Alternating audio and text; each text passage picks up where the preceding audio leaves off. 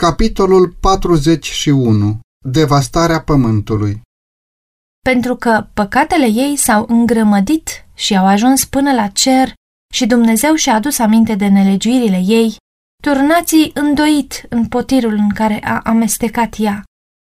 Pe cât s-a slăvit pe sine însăși și s-a desfătat în risipă, pe atât dați-i chin și tânguire, pentru că zice în inima ei, Șed ca împărăteasă, nu sunt văduvă și nu voi ști ce este tânguirea. Tocmai pentru aceea, într-o singură zi vor veni urgiile, moartea, tânguirea și foametea și va fi arsă de tot în foc, pentru că Domnul Dumnezeu care a judecat-o este tare și împărații pământului care au curvit și s-au desmirdat în risipă cu ea, când vor vedea fumul arderii ei, o vor plânge și o vor boci și vor zice, Vai, vai, Babilonul, cetatea cea mare, cetatea cea tare, într-o clipă ți-a venit judecata. Apocalips 18 cu 5 la 10 Negustorii pământului, care s-au îmbogățit prin risipa desfătării ei, vor sta departe de ea de frica chinului ei. Vor plânge, se vor tângui și vor zice, Vai, vai, cetatea cea mare, care era îmbrăcată cu in foarte subțire, cu purpură și cu stacojiu, care era împodobită cu aur, cu pietre scumpe și cu mărgăritare, atâtea bogății într-un ceas s-au prăpădit. Apocalips 18 cu 3 și 15 la 17 Acestea sunt pedepsele care cad asupra Babilonului în ziua revărsării mâniei lui Dumnezeu. Această cetate a umplut măsura nelegiuirii. I-a sosit ceasul. Este coaptă pentru nimicire. Când glasul lui Dumnezeu pune capăt robiei poporului său, se produce o trezire teribilă a acelora care au pierdut totul în marea luptă a vieții. Cât a fost timp de har, ei au fost orbiți de amăgirile lui satana și și-au justificat comportamentul păcătos. Cei bogați s-au mândrit cu superioritatea lor față de cei mai puțin favorizați, deși bogățiile și le-au obținut prin călcarea legii lui Dumnezeu. Ei au neglijat să-i hrănească pe cei flămânzi, să îmbrace pe cei goi, să facă dreptate și să iubească mila. Au căutat să se înalțe pe ei înșiși și să aibă omagiul semenilor lor. Acum sunt privați de tot ce îi făcea mari și au rămas săraci și fără apărare. Privesc cu groază la distrugerea idolilor pe care i-au preferat mai mult decât pe creatorul lor. Și-au vândut sufletele pentru bunuri și plăceri pământești și nu au încercat să se îmbogățească în ceea ce îl privește pe Dumnezeu. Consecința este aceea că viața lor este ratată Plăcerile lor sunt transformate acum în amărăciune și comorile lor în putreziciune. Câștigul unei vieți întregi este spulberat într-o clipă. Cei bogați jelesc distrugerea caselor lor mari și risipirea aurului și argintului lor, dar lamentările lor sunt aduse la tăcere de teama că ei înșiși trebuie să piară împreună cu idolii lor. Cei răi sunt copleșiți de regrete, nu din cauza neglijării în mod vinovat al lui Dumnezeu și asemenilor lor, ci pentru că Dumnezeu a ieșit învingător. Deplâng situația așa cum este, dar nu se pocăiesc de nelegiuirea lor. Dacă ar putea, n-ar lăsa niciun mijloc neîncercat pentru a-și asigura victoria. Lumea vede cum exact acei oameni pe care i-a luat în râs, i-a ridiculizat, și a vrut să-i distrugă, trec neatinși prin epidemii, furtuni și cu tremure. Cel care este un foc mistuitor pentru călcătorii legii sale este un adăpost sigur pentru poporul său. Preoți și pastori care au sacrificat adevărul pentru a fi pe placul oamenilor își dau seama acum de caracterul și influența învățăturilor lor. Este evident că ochiul la tot știutor i-a urmărit când erau la Amvon, când mergeau pe stradă, când se amestecau printre oameni în diferitele împrejurări ale vieții. Orice sentiment, orice rând scris, orice cuvânt rostit și orice faptă care a determinat pe oameni să stea liniștiți la adăpostul minciunii au fost semințe semănate. Acum, ei văd recolta în sufletele nenorocite și pierdute în jurul lor. Domnul spune, leagă în chip ușuratic rana fiicei poporului meu zicând, pace, pace și totuși pace nu este. Pentru că întristați prin minciuni inima celui neprihănit, când eu însumi nu l-am întristat, și pentru că întăriți mâinile celui rău ca să-l împiedicați să se lase de calea lui ce area, făgăduindu-i viața, Ieremia 8 cu 11, Ezechiel 13 cu 22. Vai de păstorii care nimicesc și risipesc turma pășunii mele. Iată că vă voi pedepsi din pricina răutății faptelor voastre. Gemeți păstori și strigați, tăvăliți-vă în cenușă povățuitor ai turmelor, căci au venit zilele junghierii voastre. Nu mai este niciun loc de adăpost pentru păstori. Nu mai este nicio scăpare pentru povățuitorii turmelor. Ieremia 23, 1, 2, 25, 34 și 35 Pastorii, preoții și enoriașii lor înțeleg că n-au întreținut o adevărată legătură cu Dumnezeu. Ei văd că s-au revoltat împotriva autorului oricărei legi drepte și adevărate.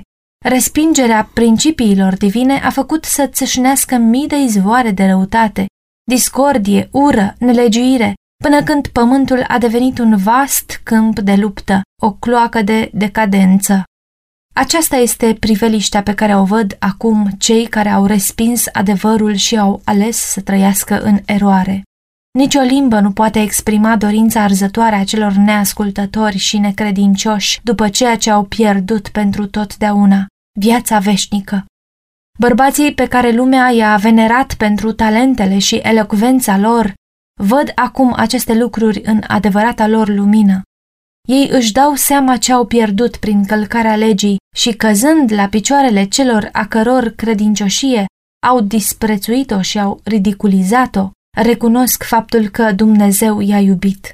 Oamenii văd că au fost duși în eroare. Ei se învinuiesc unii pe alții că au ajuns la dezastru, dar se unesc pentru a-i copleși cu cele mai înverșunate condamnări pe pastorii și preoții lor.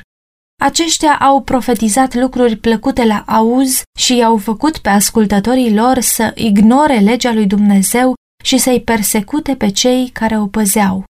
Acum, în disperare, acești pastori și preoți mărturisesc înaintea lumii amăgirea la care au recurs. Masele sunt înfuriate. Suntem pierduți, strigă oamenii. Și voi sunteți cauza pieirii noastre. Se întorc împotriva falșilor păstori. Exact aceia care în trecut erau admiratorii lor cei mai mari vor rosti împotriva lor cele mai îngrozitoare blesteme. Exact mâinile care îi încoronaseră cu lauri se vor ridica să-i distrugă. Armele care erau destinate să-i ucidă pe urmașii lui Dumnezeu sunt acum folosite pentru a-i distruge pe adversarii lor. Pretutindeni este luptă și vărsare de sânge. Vuietul ajunge până la marginea pământului, căci Domnul se ceartă cu neamurile, intră la judecată împotriva oricărei făpturi și dă pe cei răi pradă sabiei. Ieremia 25 cu 31 Tragedia veacurilor, marea luptă dintre bine și rău, a durat șase mii de ani. Fiul lui Dumnezeu și mesagerii cerului s-au luptat cu puterea celui rău pentru a-i avertiza, a-i lumina și a-i salva pe fiii oamenilor. Acum toți s-au decis. Cei răi s-au unit în totalitate cu satana în războiul împotriva lui Dumnezeu. A venit timpul ca Dumnezeu să restaureze autoritatea legii sale călcate în picioare. Acum lupta nu se mai dă numai cu satana, ci și cu oamenii. Domnul se luptă cu popoarele. El va da sabiei pe cei nelegiuiți. Semnul eliberării a fost pus pe cei care suspină și gem din cauza tuturor urăciunilor care se săvârșesc. Acum iese îngerul morții, reprezentat în viziunea lui Ezechiel prin bărbați cu arme de distrugere, cărora le este dată porunca. Ucideți și nimiciți pe bătrâni, pe tineri, pe feciori, pe copii și pe femei, dar să nu vă atingeți de niciunul dintre cei care au semnul pe frunte. Începeți însă cu locașul meu cel sfânt. Profetul spune, ei au început cu bătrânii care stau înaintea templului, Ezechiel 9 cu 4 la 6. Acțiunea de distrugere începe cu cei care au pretins că sunt protectorii spirituale ai poporului. Străjerii falși sunt primii care cad. Nu există nimeni care să aibă milă sau să cruțe. Bărbați, femei, fete și copii, pierd împreună. Căci iată, Domnul iese din locuința lui să pedepsească nelegiuirile locuitorilor pământului și pământul va da sângele pe față și nu va mai acoperi uciderile. Isaia 26 cu 21 Dar iată urgia cu care va lovi Domnul pe toate popoarele care vor lupta împotriva Ierusalimului. Le va putrezi carnea stând încă în picioare, le vor putrezi ochii în găurile lor și le va putrezi limba în gură. În ziua aceea, Domnul va trimite o mare învălmășeală în ei. Unul va apuca mâna altuia și vor ridica mâna unii asupra altora. Zaharia 14 cu 12 și 13 În convulsia turbată a patimilor lor violente și prin revărsarea teribilă a mâniei neamestecate cu milă a lui Dumnezeu, locuitorii nelegiuiți ai pământului sunt decimați. Preoți, conducători și oameni de rând, bogați și sărac, de sus și de jos.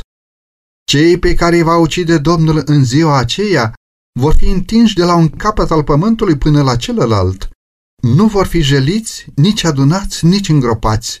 Ieremia 25 cu 33 La venirea Domnului Hristos, cei răi sunt exterminați de pe fața planetei Pământ, mistuiți de suflarea gurii sale și distruși de strălucirea slavei sale. Hristos își duce poporul în cetatea lui Dumnezeu și pământul rămâne gol, nelocuit. Iată, Domnul deșartă țara și o pustiește, îi răstoarnă fața și risipește locuitorii. Țara este pustită de tot și prădată, căci Domnul a hotărât așa. Ei călcau legile, nu țineau poruncile și rupeau legământul cel veșnic, de aceea mănâncă blestemul țara și suferă locuitorii ei pedeapsa nelegirilor lor, de aceea sunt prăpădiți locuitorii țării. Isaia 24, 1, 3, 5 și 6 Întregul pământ pare un pustiu jalnic. Ruinele orașelor și satelor distruse de cutremur, copacii dezrădăcinați, stâncile colțuroase aruncate de mare sau smulse din pământ sunt răspândite pe suprafața pământului, în timp ce gropi uriașe marchează locul de unde au fost smulși munții din temeliile lor. Acum are loc evenimentul prefigurat în ultimul serviciu solemn din cadrul zilei ispășirii. Când ceremonia din locul preasfânt se încheia și păcatele lui Israel erau îndepărtate din sanctuar în virtutea sângelui jertfei pentru păcat, atunci era adus viu înaintea Domnului țapul ispășitor. Marele preot mărturisea asupra lui în fața adunării toate nelegiuirile copiilor lui Israel și toate călcările lor de lege cu care au păcătuit ei, să le pună pe capul țapului. În același fel, după ce se va încheia ispășirea din sanctuarul ceresc, în prezența lui Dumnezeu, a îngerilor cerești și a mulțimii celor răscumpărați, păcatele copiilor lui Dumnezeu vor fi puse asupra lui satana. El va fi declarat vinovat de toate păcatele pe care i-a provocat să le comită. După cum țapul era trimis departe într-un ținut nelocuit, la fel și satana va fi exilat pe pământul devastat, o pustietate nelocuită și dezolantă. Profetul prevestește exilarea lui satana și starea de haos și ruină în care va fi adus pământul și declară că această stare va dura o mie de ani. După prezentarea scenelor celei de-a doua veniri a Domnului și a distrugerii celor nelegiuiți, profeția continuă. Apoi am văzut pogorându-se din cer un înger care ținea în mână cheia adâncului și un lanț mare. El a pus mâna pe balaur, pe șarpele cel vechi, care este diavolul și satana, și l-a legat pentru o mie de ani. L-a aruncat în adânc și l-a închis acolo și a pecetluit intrarea deasupra lui ca să nu mai înșele neamurile până se vor împlini o mie de ani. După aceea, trebuie să fie deslegat pentru puțină vreme. Apocalipsa 20 cu 1 la 3 Cuvântul adânc reprezintă pământul într-o stare de dezordine și întuneric, după cum reiese din alte texte biblice. Raportul Bibliei spune că starea pământului de la început era pustiu și gol și pe fața adâncului era întuneric. Geneza 1 cu 2. Profeția ne arată că pământul este adus cel puțin parțial în aceeași stare, Privind în viitor către ziua cea mare a Domnului, profetul Ieremia declară Mă uit la pământ și iată că este pustiu și gol. Mă uit la ceruri și lumina lor a pierit. Mă uit la munți și iată că sunt zguduiți și toate dealurile se clatină. Mă uit și iată că nu este niciun om și toate păsările cerului au fugit. Mă uit și iată locul roditor este un pustiu și toate cetățile sunt nimicite. Ieremia 4 cu 23 la 26 Aici urmează să fie locuința lui satana și a îngerilor răi timp de o mie de ani. Limitat la planeta Pământ, el nu va avea acces la alte lumi pentru a-i ispiti și a-i tulbura pe cei care n-au căzut niciodată. În acest sens, el este legat. Nu mai există nimeni asupra căruia să-și exercite puterea.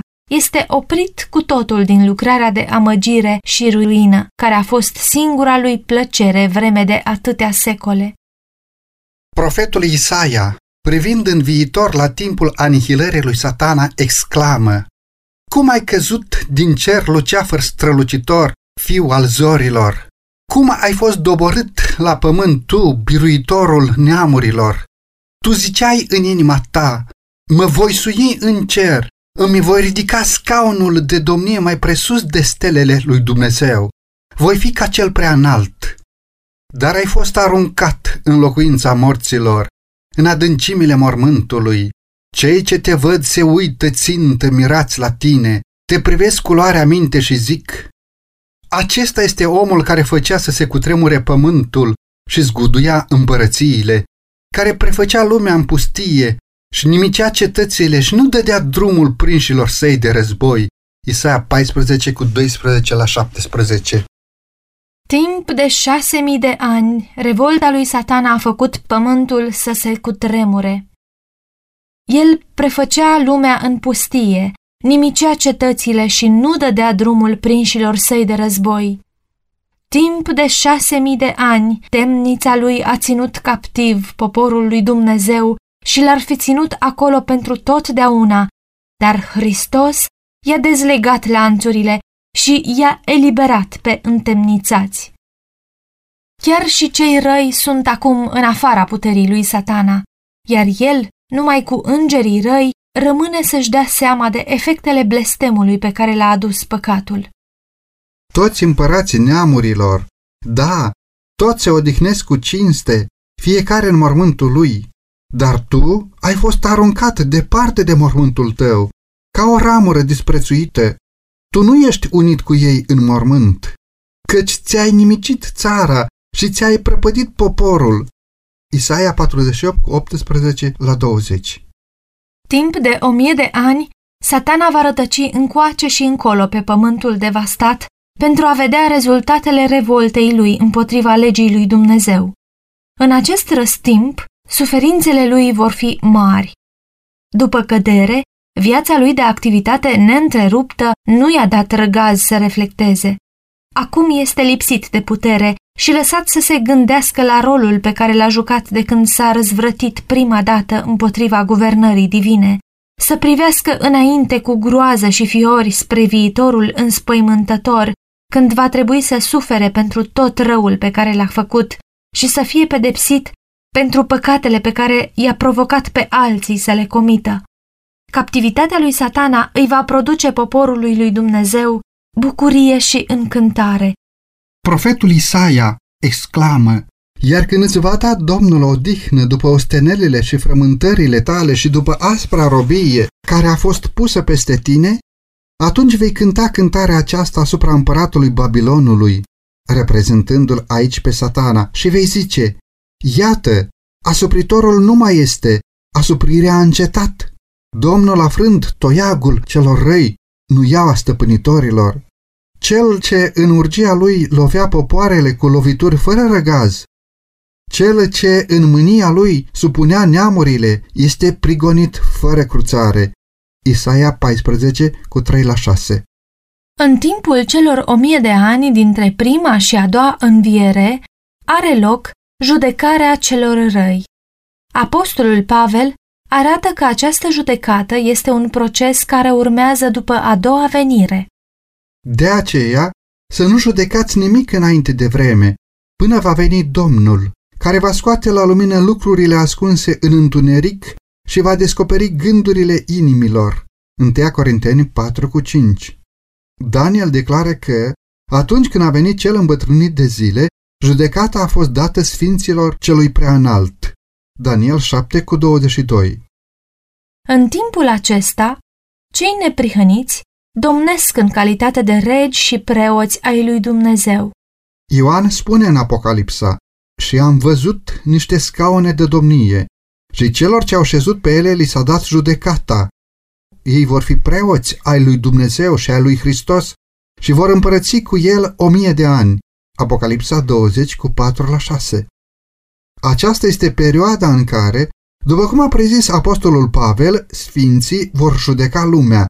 1 Corinteni 6 cu 2 Împreună cu Hristos, ei judecă pe cei răi, raportând faptele lor la codul de legi, Biblia, și hotărând în dreptul fiecărui caz în funcție de faptele făcute în timpul vieții.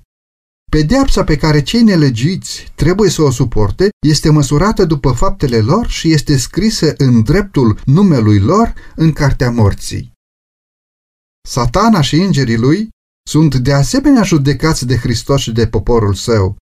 Pavel spune, Nu știți că noi vom judeca pe îngeri? 1 Corinteni 6 cu 3 și Iuda declară, El a păstrat pentru ziua judecății celei mari, puși în lanțuri veșnice în întuneric, pe îngerii care nu și-au păstrat vretnicia, ci și-au părăsit locuința. Iuda 6 La finalul celor o mie de ani va avea loc a doua înviere. Atunci cei răi se vor trezi dintre cei morți și se vor prezenta înaintea lui Dumnezeu pentru executarea sentinței scrise. Astfel, după ce descrie învierea celor drepți, profetul spune Ceilalți morți n-au înviat până nu s-au sfârșit cei o mie de ani. Apocalipsa 20 cu 5 La rândul lui, Isaia declară cu privire la cei nelegiuiți.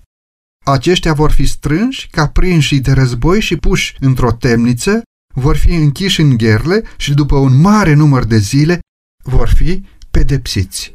Isaia 24 cu 22